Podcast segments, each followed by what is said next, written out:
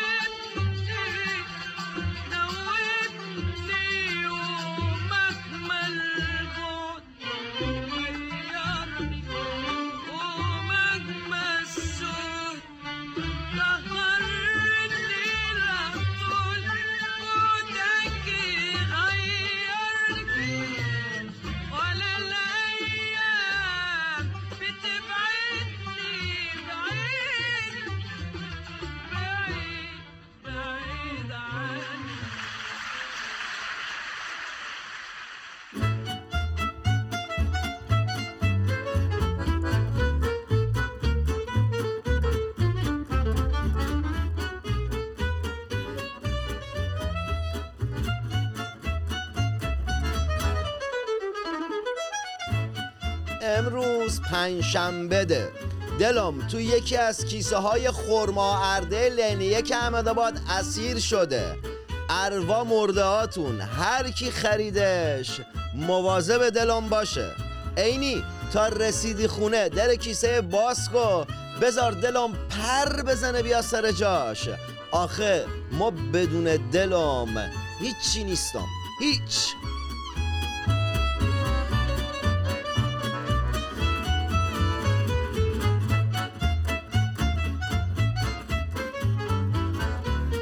خانم ها و آقایون افسرده سردرگم و بلا تکلیف. به فردای خود هوا در شبه جزیره آبادان تا هفت روز آینده بین 44 تا 46 درجه سانتیگراد است. و همچنان به خواست حکومت یعنی جمهوری اسلامی ایران و بیخیاری ملتی که شما باشید از آسمان ایران تناب دار بیزان است و خبرهای بد و مزهک و غمانگیز. تیتر رسانه ها این هفته اینقدر سمن دارم براتون که یاسمن بینش گمه. مردم مهربان و عادت کرده به اعدام و جنایت و خشونت اعمال شده توسط حکومت. این قسمت از برنامه بوی تعفن و مرگ و اعدام و بیچارگی بیشتری نسبت به قسمت های قبل دارد. در نتیجه اگه چشم و گوشتون از این چیزا پره یا اصلا نمی‌خواید نسبت به این موضوعات اطلاعات و آگاهی بیشتری داشته باشید این قسمت رو گوش نکنید. درد و سیاهی این قسمت خیلی بیشتر از قسمت های گذشته است.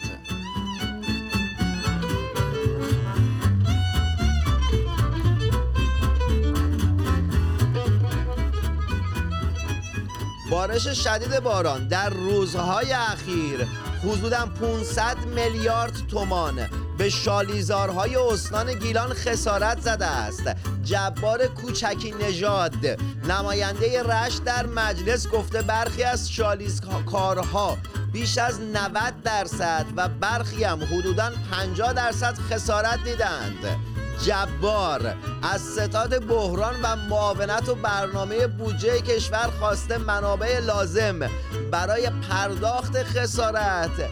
به شالیکاران رو تأمین کنند. شک نکنید که ستاد بحران و معاونت برنامه و بودجه کشور به جای پرداخت پول به شالیکاران معادل خسارتی که دیدن به اونها زرشک خواهد داد. جبار تو همین چند سال گذشته ستاد بحران. مگه به مردم استان لرستان و کرمانشاه و زایدان و سیستان و بلوچستان و مابقی جاهایی که زلزله و سیل زندگی و سرمایهشون رو نابود کرد خسارت داده که الان اومدی میگی بیاد به شالی کاران گیلان خسارت بدید. جبار ما رو پینوکیوف تصور کرده یا خودت پینوکیویی که این حرف مزهک و خواست احمقانه رو داری؟ جبار!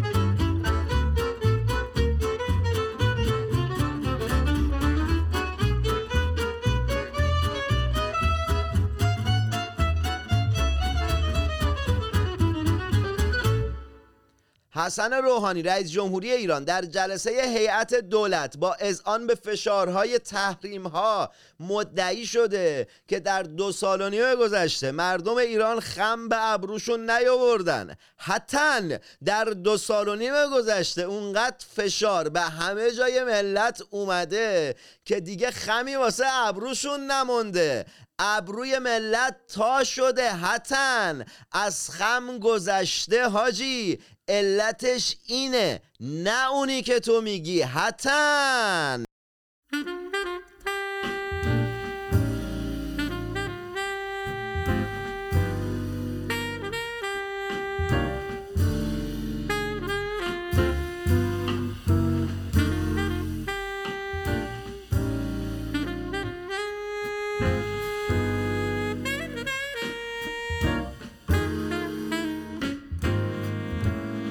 قاتل رومینا اشرفی دختر 13 ساله ای که خرداد ماه 1399 در روستای سفید سنگان از توابع تالش به قتل رسید. به 9 سال حبس محکوم شده. این نوجوان زمانی که به دست پدرش کشته شد هیچ درکی از زندگی و سیاهی و نکبت بودن جهان نداشت. اما پدر جنایتکارش هم درک درستی داشته و هم قبل از ارتکاب جرم از شوهر خواهر خودش مشورت گرفته بوده.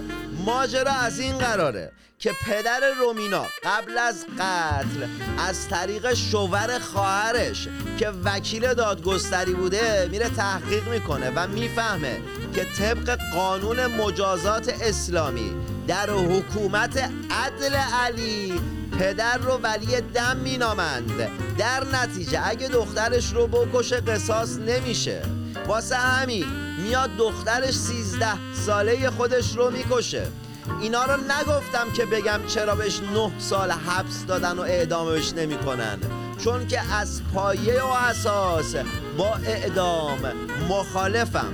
اینا رو گفتم که بعدش یه سوال بپرسم. چطوریه که سبا کردافشاری؟ به اتهام اشاعه فساد و فحشا. از طریق کشف هجاب و پیاده روی بدون روسری. به 24 سال زندان محکوم میشه. نرگس محمدی برای دفاع از حقوق بشر و مخالفت با اعدام به 16 سال حبس محکوم میشه. مصطفی عبدی به جرم درویش بودن به 26 سال و 3 ماه حبس. با دو سال تبعید به استان سیستان و بلوچستان و دو سال ممنوع خروجی و دو سال محرومیت از حقوق اجتماعی تبعید. حقوق نفند حقوق چیه؟ چی بوده؟ قاضی. و نسرین سدوده. به 33 سال زندان محکوم میشه.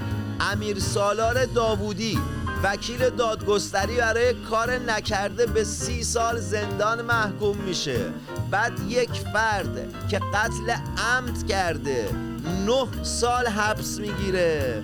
مسلمین و مسلمات به باور من اگر این حکومت حکومت عدل علیه همین امروز تو شبکه های اجتماعی و تو کوچه پس کوچه های شهرتون همتون از علی و عدلش اعلام براعت کنید و بیشتر از این خودتون رو مسخره عام و خاص نکنید.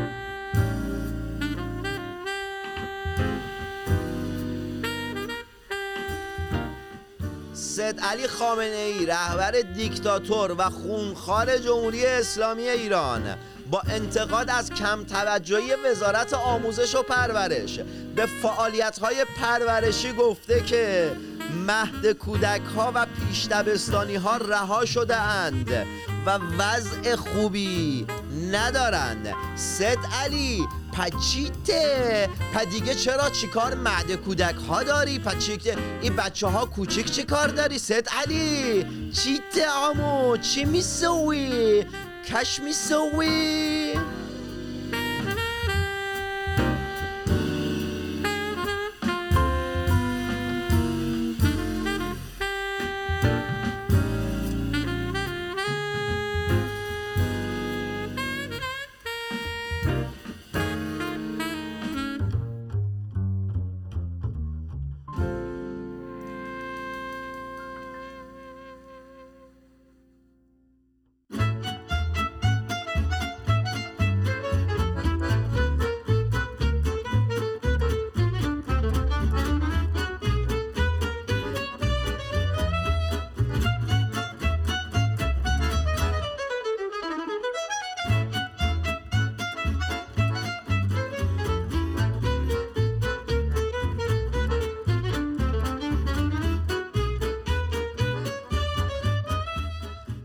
قهرمان انسان دوست و مهربان و مهمان نواز و قیور و کار درست ایران. یه جایی هست که تا تن هفته پیش ما فکر می‌کردیم روستاست اما حالا متوجه شدیم که اصلا اصلا همچی جایی وجود نداشته. توهم توطعه یا دسیسه ای برای بالا کشیدن یه مش زمین توسط ملت بوده. یه جایی تو استان خوزستان هست که مردم به اشتباه تا حالا فکر می‌کردن اسمش روستای فضله که 300 خانواده هم تو اونجا زندگی می‌کنند.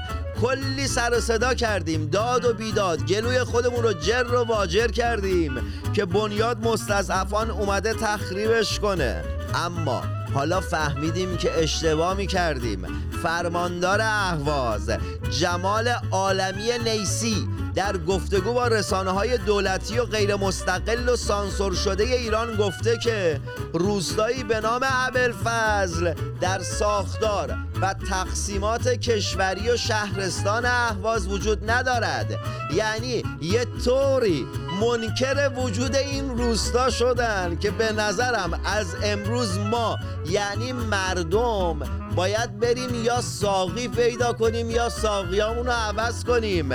جمالو فرماندار اهواز گفته که اینجا مال بنیاد مستضعفان است و مال بنیاد مال خودشه مثل خصوصی هر کس که مال خودشه و نباید کاری یا دستی به خصوصی دیگری؟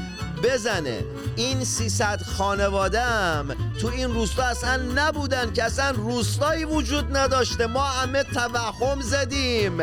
جمالو روت نشد بگی این 300 تا خانواده اصلا آدم نیستن. یا مشکلی دیگه بوده. جمالو هرچی بگی ما تو قبول می‌کنیم. هرچی تو و رئیساتو بنیاد مستضعفان بگه درسته جمالو.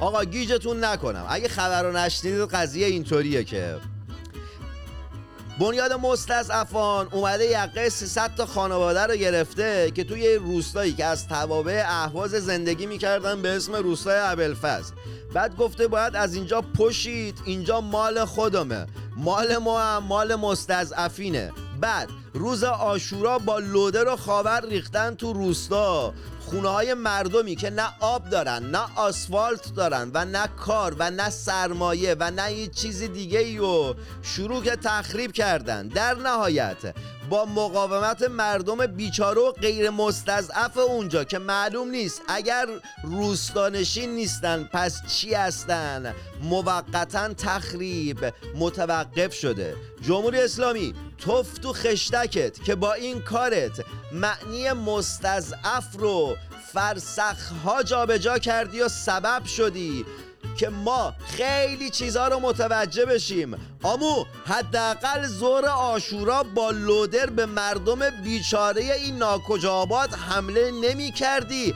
پمی تو خشتکتون انداختن که زور آشورا حمله کردید.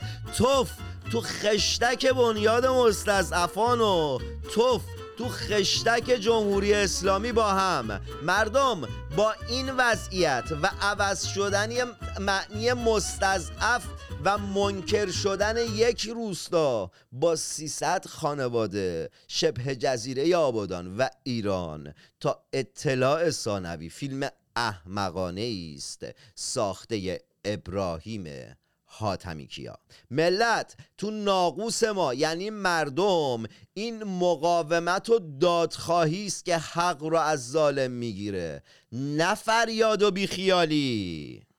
شاهد.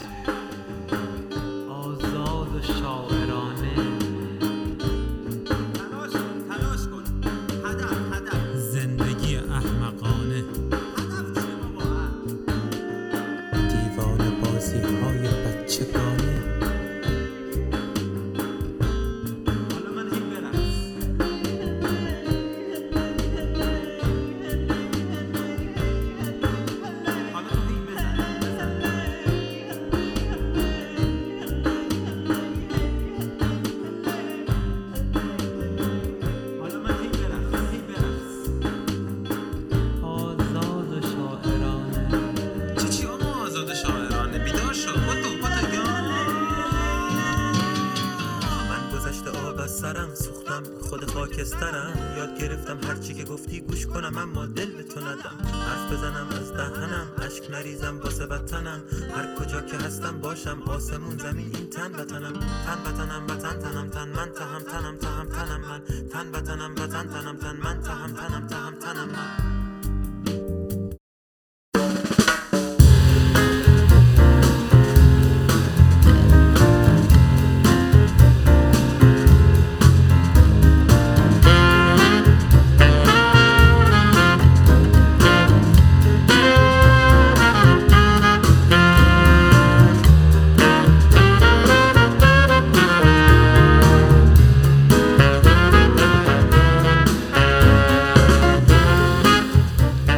خانم ها و آقایون ساکن در شبه جزیره آبادان و ایران موضوع این قسمت از برنامه یکی از جنایت های وحشتناک جمهوری اسلامی در دهه اول حکمرانیش بر کشور ایران است.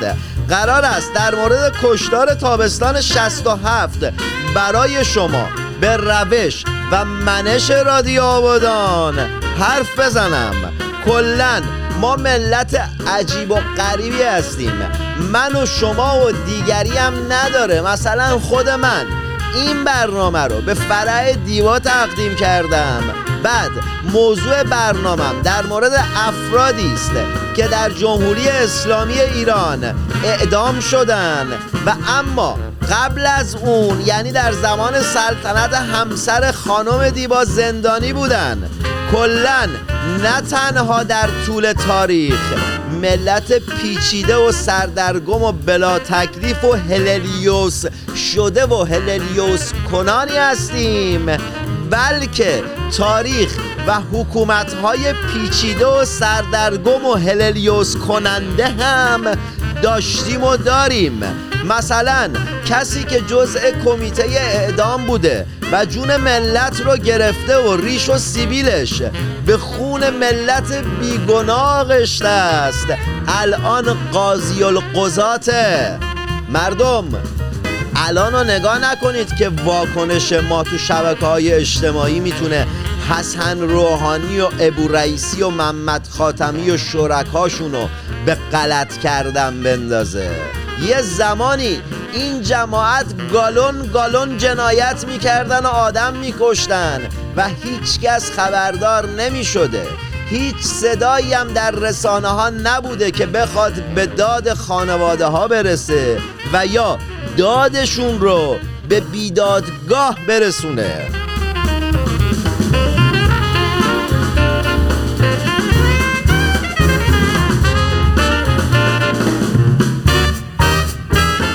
ملت شب میخوابیدن صبح بیدار می‌شدن. می‌دیدن که یک کوه جسد رو دستشون مونده که اون جسدا پاره های تنشون هستن و بعد این آقایون راست راست را می‌رفتن و سر لینا به جا زنجیر تسبیح تاب می‌دادند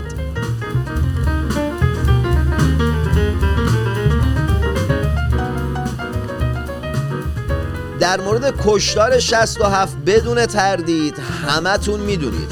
اگرم خبر ندارید با این همه اطلاعات و اخبار و حرف و حدیث و داستان و روایت و واقعیتی که تا الان منتشر شده یعنی قرار نیست خبردار بشید. یه پنبه تو گوشتون کردید اصلا نمی‌خواید بفهمید قضیه سر چی بوده. در نتیجه به خودتون سخت نگیرید.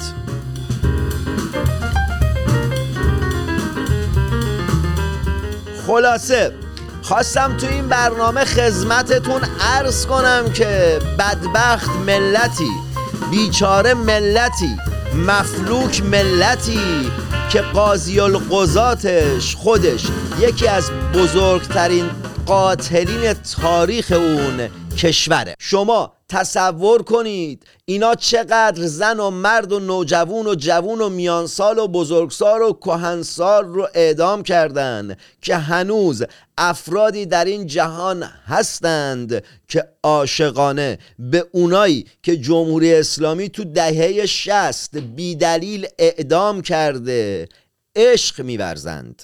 من بانو صابری هستم همسر عباسالی منشی رودسری. امروز شیش شهریور است. گواهی فوت تو تاریخ شیش شهریور رو دارند ولی آیا تو لحظه از من جدا بوده ای؟ روزها و ماها و سالهای اول غم نبودن تو از تحمل من بیرون بود. ماندم و صبوری کردم. به خاطر تو و چشمهایت سوختم و خاکستر شدم. از درون شکستم. هر چند شکستنم را کسی ندید. دو تا بچه های من چهار چشمی مرا می و با کوچکترین خمی که به ابرو می آوردم یا گرد غمی که با یاد تو به چشمانم می نشد چهره بهاره و بیژن تغییر می کرد و در نگاه معصوم کودکانهشان نگرانی موج می زد. لب خنده باز می کردم و نهایت سعیم را می کردم تا رنگ رخساره خبر از سر درون ندهد. بعدها فهمیدم چندان موفق نبودم. کم کم با غمم خو کردم. در من غمت چون عشقت تنشین شد و من از هم تشخیصشان نمی‌دادم. فهمیدم رود باید شد و رفت یعنی چه؟ فهمیدم کوه باید شد و من یعنی من. امشب که به آن روزها فکر می کنم باورم نمی شود که من همون زنم. وقتی سه ماه قطع ملاقات بودی و من زنگ زدم به, اوین که چرا ملاقات نداریم و اینقدر مرا پشت تلفن سر درواندن که کلافه و بیچاره و ناامید شدم. یک دفعه فکر کردم من چگونه سه ماه از تو بیخبر ماندم. همانجا سر کار یک همکار داشتم. تریاکش را برداشتم و خوردم. لبهایم کبود شد. یاد قولی که به تو دادم افتادم. هرگز هرگز هر اتفاقی بیفتد به خودکشی فکر نکنم. یاد بهاره و بیژن که بدون من چه خواهند کرد؟ هنوز باور نداشتم که بدون توییم عزیز دلم بی تو توفان ها از سر گذراندم. بارها خم شدم اما در بزنگاه نومیدی ها مهربانی و گذشت و عشقت فریاد رس من بود. امشب من در خلوت خود بعد از پایان یک کار خسته کننده با نوشتن برای تو مثل روزهای اول نبودنت اشک میریزم و عبایی ندارم از اینکه مویه کنم در حسرت جوانی از دست رفتهات. زیبایی و خوشفکریت و زندگی ناتمامت دوست میدارمت. تو تصاحب کرده ای اموال این دلخانه را بعد از آن دزدیده ای احوال صاحب خانه را. ضربه ای ناخوش زدی برگیجگاه شعر من. دیده ات دیدم تو دیدی دیده ات در دید من یه دل بردارم که ناز داره نیاز داره به دل بردن ازش. دل بردم ازش.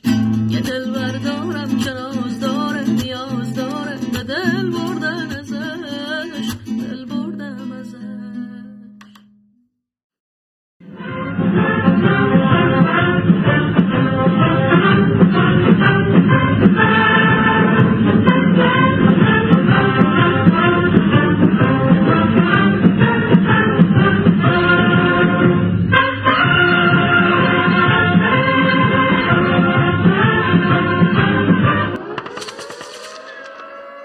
توجه توجه. فردی که همکنون به شما معرفی می شود از سوی ما لقب دیگل وطن به آن اعطا شده است. و معنی و مفهوم آن لقب حالو چاپلوس و یا خودفروخته است. در هر محلی که حضور دارید و در حال شنیدن این برنامه هستید در دلتان یک سلام دیگل خطاب به این فرد. بگویید دیگل این هفته کسانی هستند که هنوز فکر می کنند باید بگن کدام مسئول در جمهوری جمهوری اسلامی نسبت به اعدام های فلهی در دهه 60 با خبر بوده و کدام مسئول دیرتر خبردار شده یا اینکه اصلا خبر نداشته. دیگل ها هر کی که حتی یک روز در جمهوری اسلامی سمتی داشته باشه دستش به خون مردم و ملت ایران آغشته است. دیگل!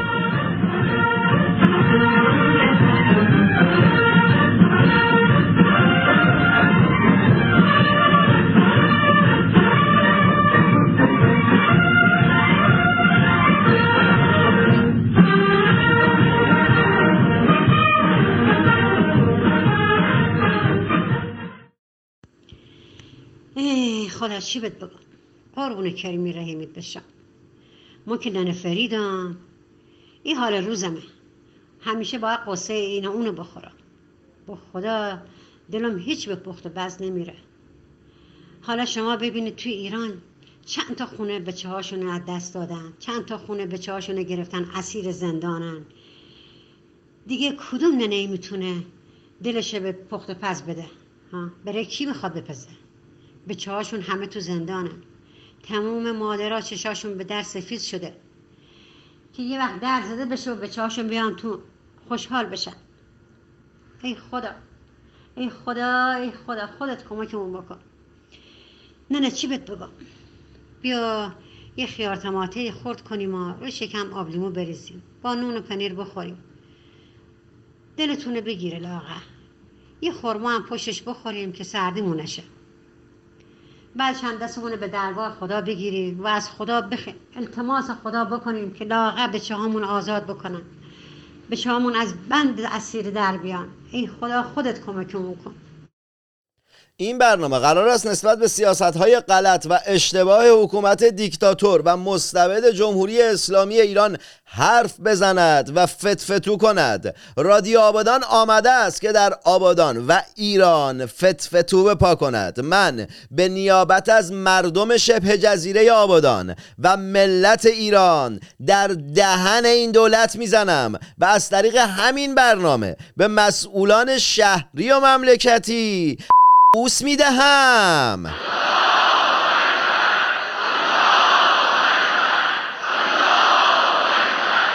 امیدوارم روزی در شبه جزیره آبادان و ایران شاهد حکومتی باشیم که منبع همه مشکلات این شبه جزیره و ایران را کشور امریکا نداند.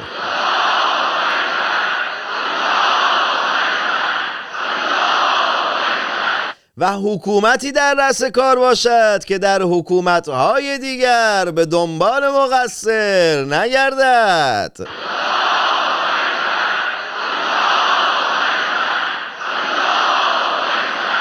امیدوارم خودم و شما شاهد روزی باشیم که حکومتی در رأس کار است که به جای پیدا کردن مقصر به دنبال راهکار و کمک به مستضعفین جامعه باشد و این اتفاق بدون تردید تا زمانی که ما نخواهیم رخ نخواهد داد.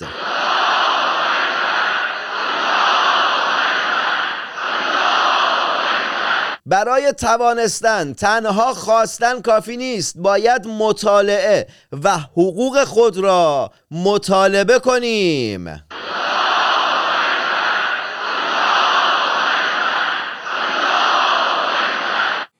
با درود من نیما سربستانی فیلمساز مستند هستم. یکی از کارهایی که حدود 6 سال پیش انجام دادم ساختن فیلم آنها که گفتم نه هست. آنها که گفتم نه در رابطه با قتل عام زندانیان سیاسی در دهه 60 و خصوص تابستان سال 67 است. امروز 32 سال از قتل عام زندانیان سیاسی میگذره.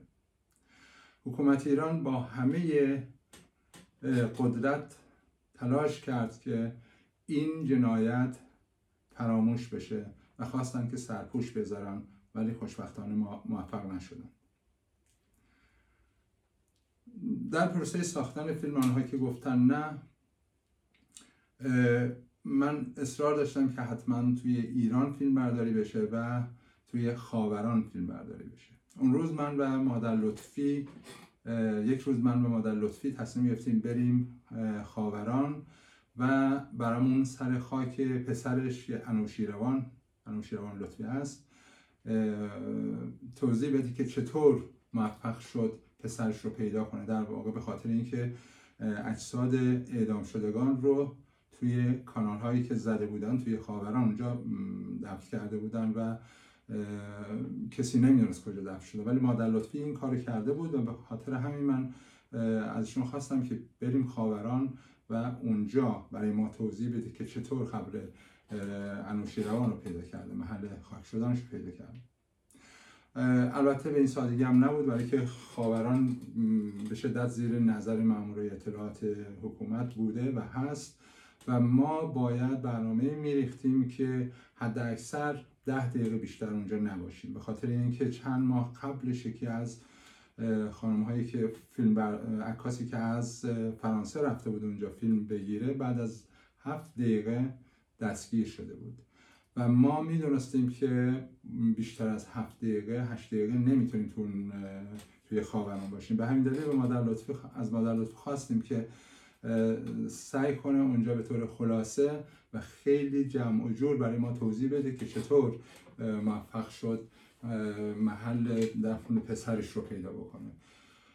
ما حدود سه هفته کار می‌کردیم روی این پروژه و می‌دونستیم که روی خاوران یک سری تعمیرگاه ماشین هست که احتمالا توی تعمیرگاه کسایی هستن یا کسی هست که اطلاعات ازشون خواسته. اگر کسی دیدن که توی خاوران با دوربین فیلم برداری یا دوربین عکاسی اونجا هستش زنگ بزنن و به اطلاعات خبر بدن. به همین دلیل اون خانم بعد از هشت دقیقه دستگیر شده بود. و موقعی که ما اونجا بودیم ایشون 6 ماه بود زندان بود.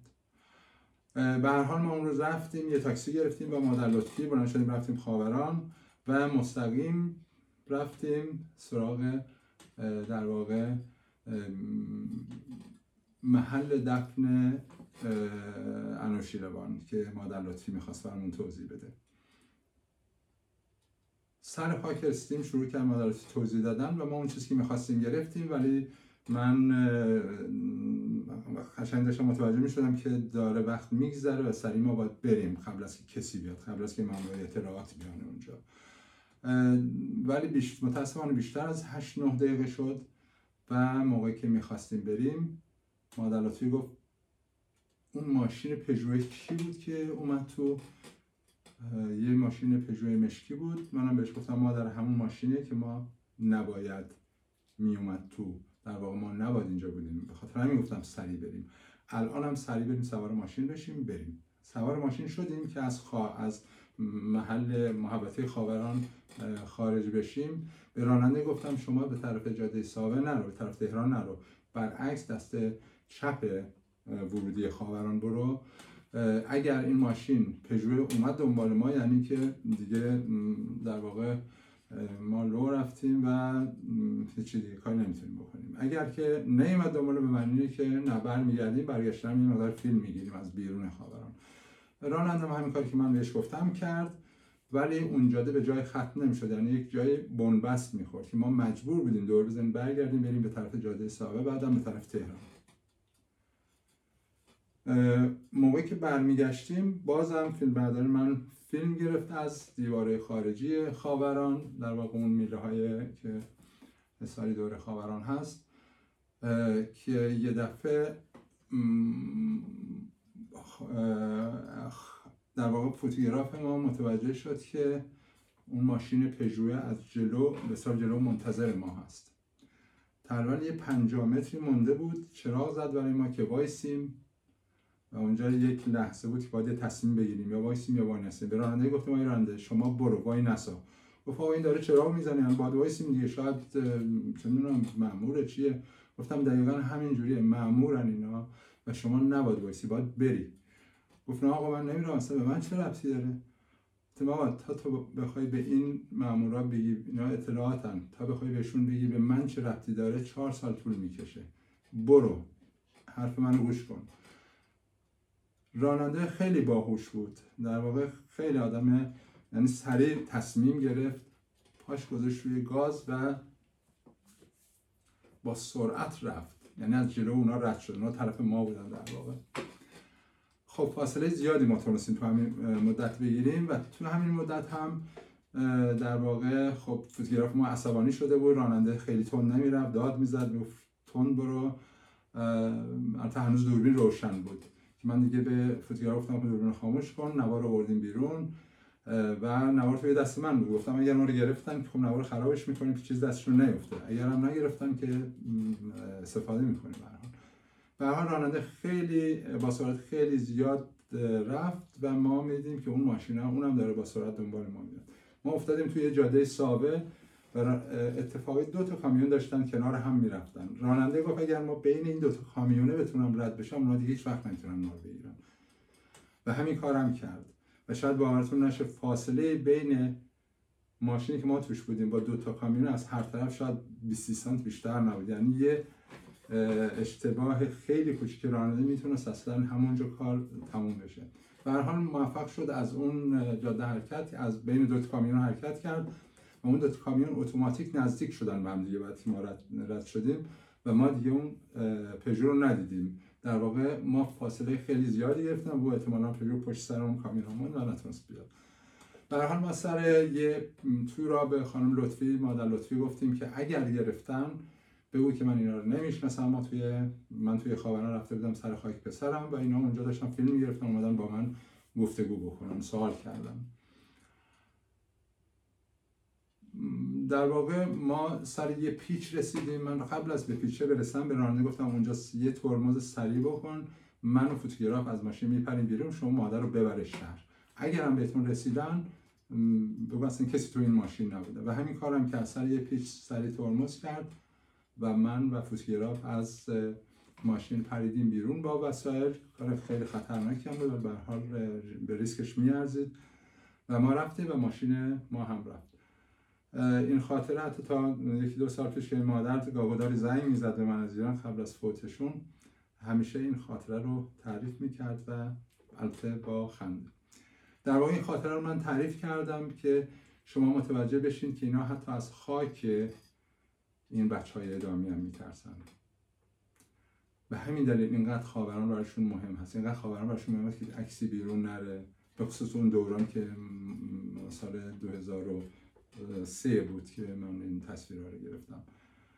ولی می‌بینیم که هر روز زوایای جدیدی از جنایتی که اینا کردن سال 67 و دهه 60 افشا میشه و هرگز فراموش نخواهد شد. تا زمانی که هر کدام از اینا به جزای خودشون برسن و در مقابل دادگاه های عدالت خواه و عدالت قرار بگیرن. اتفاقا یکی که از اونایی که قرار هست در دادگاه عدالت و این, در این بار در سوئد مورد در محاکمه قرار بگیره این آقا هست که الان میخنده. این حمید نوری هست که زمانی که اینجور میخندی زمانی که بچه ها رو توی زندان گوهردشت شش تا تا میبردن و دار می‌زدن. ولی همین آقا که اون موقع میخندید الان ده ماه است که توی زندان انفرادی توی سوئد هست توی بازداشت هست و احتمالا ماهای دیگه هم توی بازداشت انفرادی خواهد موند تا موقع دادگاهش برسه.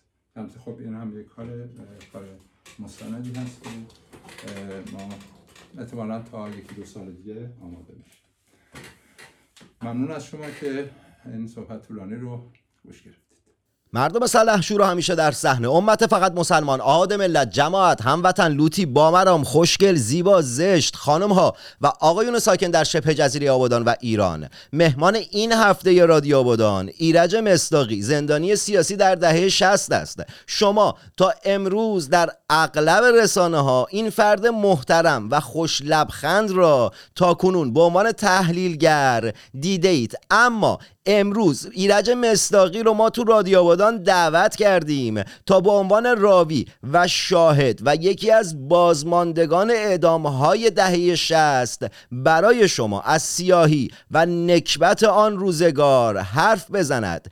این فرد و مابقی افرادی که در دهه شست زندانی بودند زمانی زندانی بودند که نه شبکه های اجتماعی بود نه طوفان های تویتری بود و نه جامعه مانند امروز نسبت به جنایت های جمهوری اسلامی ایران. آگاه.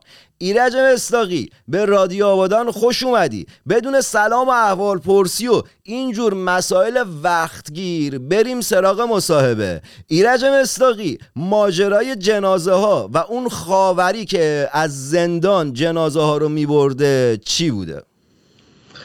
بله سلام می‌کنم به شما همچنین به شنوندگان عزیز. باید خدمتتون بگم ببینید یک ما در سال 65 یادم هست وقتی زندان قزل حصار رو ترک می‌کردیم یا زندان قزل حصار رو داشتن خالی می‌کردن از زندانیان سیاسی و به زندان گوهردشت منتقل می‌شدیم وسایل ما رو توی خاوری ریختن. همین خاوری که توش مثلا تخم مرغی مرور می‌برن توی شهر یا اجناسی مثل بیسکویت مینو یا این چیزها رو منتقل می‌کنن. یه همچین خاوری داشتن که وسایل ما رو تو اون خاور بردن زندان گوهردشت. و در واقع این خاور متعلق به زندان گوهردشت بود. و همون خاوری که اجناس ما رو به زندان گوهردشت برد. دو سال بعد یا کمتر از دو سال بعد جنازه های بچه ها رو به قبرستان ها یا محل هایی که دفن کردن مخفیانه به اونجا بردن. این در واقع همون خاور این مسئولیت رو به عهده داشت و جالبه که در بسیاری از خاطرات ها راجع به این صحبت شده. همه جا ازش به عنوان کامیون های یخچالدار صحبت شده. ولی می‌خوام بگم نه این خاوری بود که ما قبلا باهاش اجناسمون رو به گوهردشت بردن. ایرج مثل ماجرای اون لگد آخری که بازجوها به شما می‌زدن چی بوده؟ خب البته به ما که نزدن. ولی خب می‌دونید در کشتار 67 زندانی ها رو میبردن توی آمفیتاتر زندان که اونجا بهش گفتن حسینیه زندان اونجا روی سن دار می‌زدن. و خب احتمالا ما ندیدیم ولی احتمالا بچه ها رو روی صندلی قرار می‌دادن روی نیمکتی قرار می‌دادن. هر سریری که میبردن برای اعدام همه پاسدارایی که توی اون راهرو بودن یا توی دادگاه بودن تو، تو، توی محوطه حضور داشتن. به اضافه اعضای هیئت دادگاه یا نماینده های از خود هیئت و مسئولین زندان می‌رفتن در اون محل و شاهد اعدام بودن.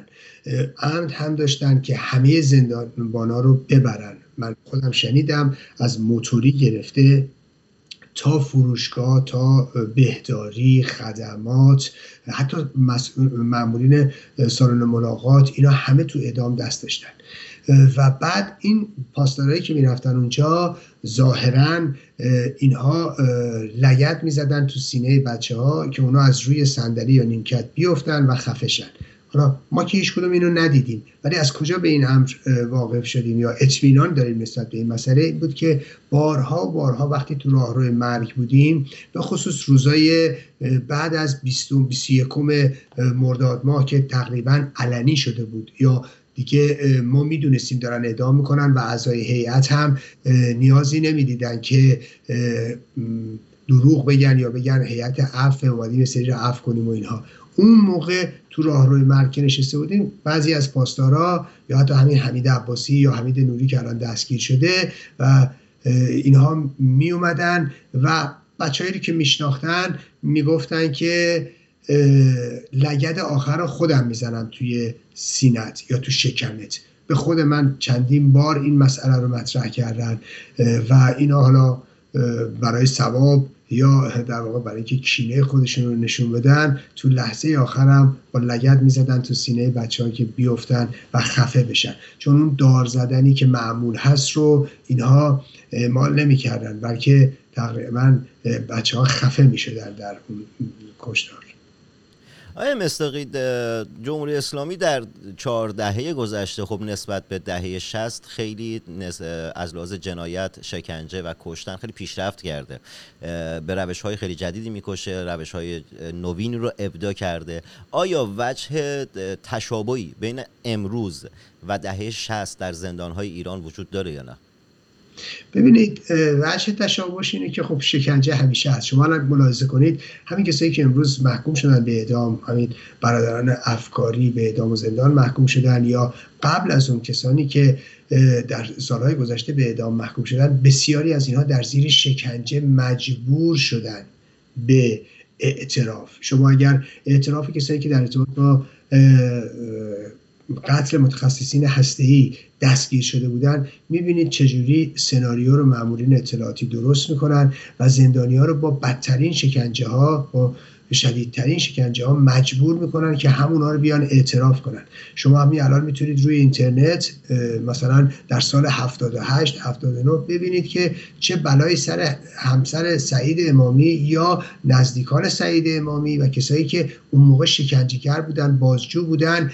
و خودشون قاتل بودن. همکاراشون چه بلایی سرشون آوردن که اینا رو مجبور کنن بگن ما بهایی بودیم یهودی بودیم و قتلای زنجیری رو ما مرتکب شدیم به دستور اسرائیل یا به دستور محافل حالا یهودی و اینها. ببینید این وچه تشابهه. اینا هر جا که نیاز پیدا کنن همون جوری شکنجه می‌کنن. نیاز داشته باشن همونجوری می‌کشن. شما اگر صحبت های حسینیان که همین چند روز پیش فوت کرد و می‌دیدید میگو ما اگه به دهه 60 برگردیم نیاز بشه دوباره همونجوری کشتار می‌کنیم. حتی بسیاری از همین اصلاح طلب ها یا اونایی که ادعا می‌کنن تغییر کردن از اونها هم صحبت های زیادی منتشر شده که اونها هم همینه میگن. یا اگه دوباره به گذشته بگردیم ما همون برخورد می‌کنیم. اینا هیچ تفاوتی نکرده. نسبت به اون موقع. چنانچه نیاز پیدا کنن. شما می‌بینید وقتی نیاز پیدا کردن 1500 نفر تو خیابون همین چند ماه پیش کشتن. بنابراین و این یکی از بزرگترین جنایاتی است که در نظام اسلامی اتفاق افتاده که شما تو خیابون بحث زندان یه بحث دیگه ایه ولی شما تو خیابون جلو انظار عمومی تیربار بذارید یا رگبار ببندید و اونجوری 1500 نفر رو بکشید. مشخص چه تعدادی هم توی وسط زخمی شدن و این یکی از بزرگترین کشدارهای تاریخ خیابانی هستش در کشور ما. آیا مصداقی داخل دهه 60 خب جهان مثل امروز شبکه های اجتماعی وجود نداشت. جهان مثل امروز پیشرفت نکرده بود. الان زندانی ها می‌دونن آگاه هستن که برفرض داخل توییتر یا داخل اینستاگرام یا شبکه های اجتماعی یا رسانه هایی که بیرون از ایران هستن صدای اونها خواهند بود. داخل دهه 60 شما چه امیدی داشتید به بیرون, بیرون از زندان؟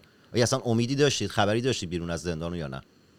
ببینید ما خبر که داشتیم ولی مطلقا امیدی به بیرون از زندان نداشتیم و فکر نمی کردیم که صدای ما به بیرون از زندان می‌رسه چون واقعا هم نمی‌رسید. به ندرت ممکن بود صدایی از درون زندان به بیرون برسه مثل امروز نبود. چرا؟ اون موقع هم بود یه موقعی که به خصوص تو دهه تو سالهای 65 66 زمانی که خب اعتصاب غذاهای وسیعی تو زندان بود درگیری های زیادی بین زندانیان و زندانبان ها بود. خب این به بیرون منعکس می‌شد. ولی خب مدت ها طول می‌کشید تا نه اونم در رادیو تلویزیون یا مطبوعات خارجی مثلا تو نشریات گروه های اپوزیسیون این میومد صدای آنچنانی نبود. بعد تو جامعه پخش نمی‌شد. ولی امروز شبکه های اجتماعی خیلی کمک می‌کنه. کسی که امروز دستگیر میشه بلافاصله در کوتاهترین مدت توی رسانه ها اسمش پخش میشه ازش دفاع میشه.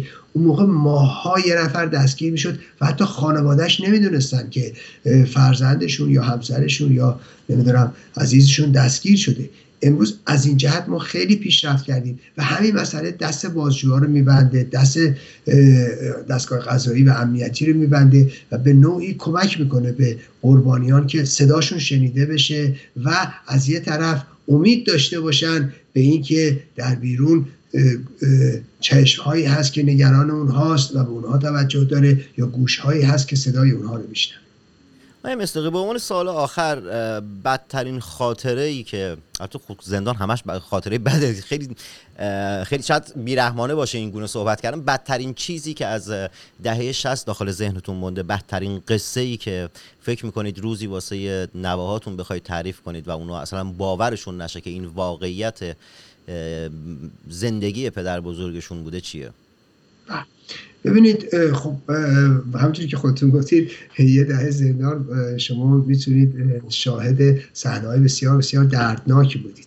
خب ببینید منو بالای جنازه بردن بالای جنازه کسایی که بسیار بسیار برای من عزیز بودن. خب من اونها رو مشاهده کردم جنازه هایی که لطوپار شده بودن.